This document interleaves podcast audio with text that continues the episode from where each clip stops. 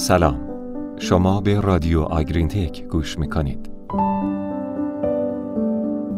سلامی گرم و صمیمی در سومین شنبه آبان ماه از رادیو آگرین تک به شما همراهانه همیشگی. امید که سلامت و پرتوان باشین. با پادکست این هفته ما همراه باشین. سلام.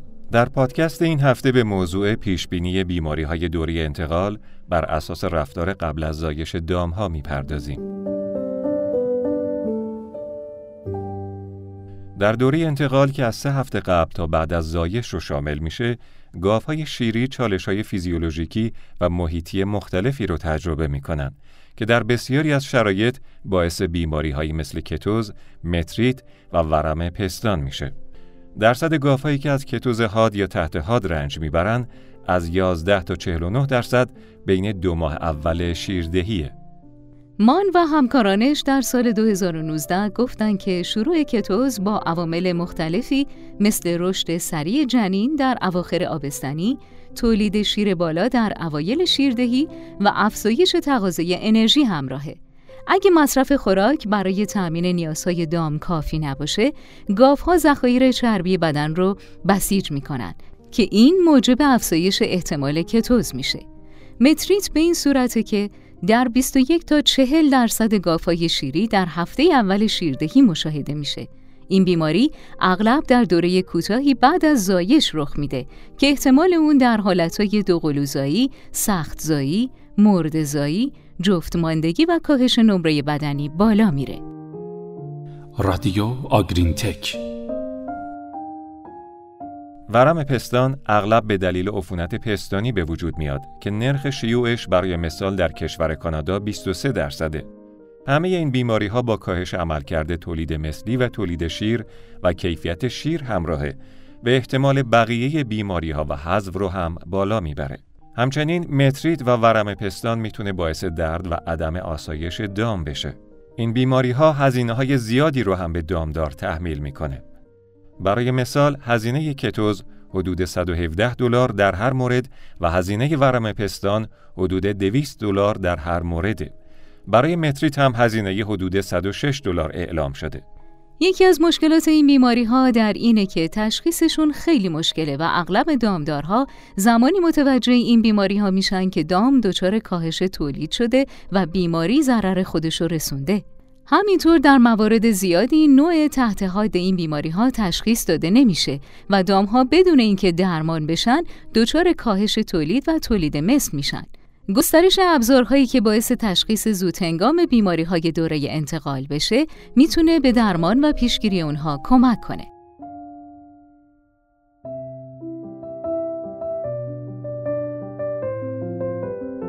از طرفی رفتارهای تغذیه‌ای و تهاجمی دامها می‌تونه در تشخیص دامهایی که احتمال بیماری در اونها بالاست مؤثر باشه.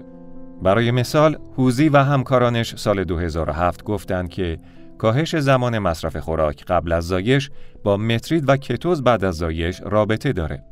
گودهاک و همکارانش هم سال 2009 به این نتیجه رسیدن که کاهش رفتارهای تهاجمی قبل از زایش با بالا رفتن ریسک بیماری مثل مترید و کتوز همراهه.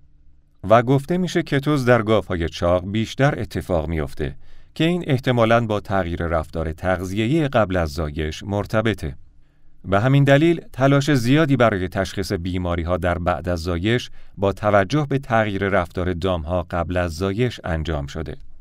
رادیو آگرین تک سهر و همکارانش سال 2020 آزمایشی رو طراحی کردند که در اون با استفاده از رفتارهای دام قبل از زایش به تشخیص سه بیماری اصلی متریت، ورم پستان و کتوز در بعد از زایش پرداختند. در مطالعات قبلی از یکی از رفتارهای دام به عنوان نشانگر بیماری استفاده می کردن.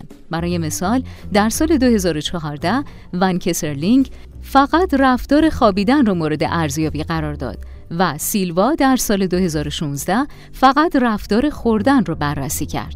اما سهر و همکارانش رفتارهای خوردن، رفتار تهاجمی و مصرف خوراک رو به عنوان شاخص تشخیص بیماری استفاده کردند. هدف این مطالعه استفاده از رفتار گاوها قبل از زایش برای پیش بینی اینه که کدوم یکی از گاوها احتمال افزایش ابتلا به این بیماری ها رو بعد از زایش دارن.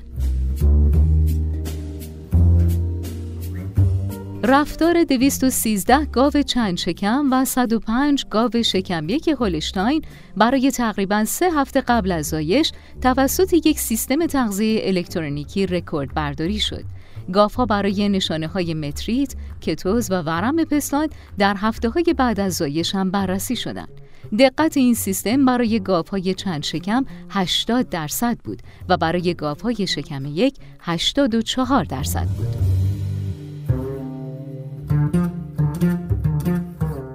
در این مطالعه گاوهای چند شکم با افزایش وزن و رفتارهای تهاجمی بیشتر احتمال بیشتری داشت که به مترید، کتوز و ورم پستان بعد از زایش مبتلا بشن.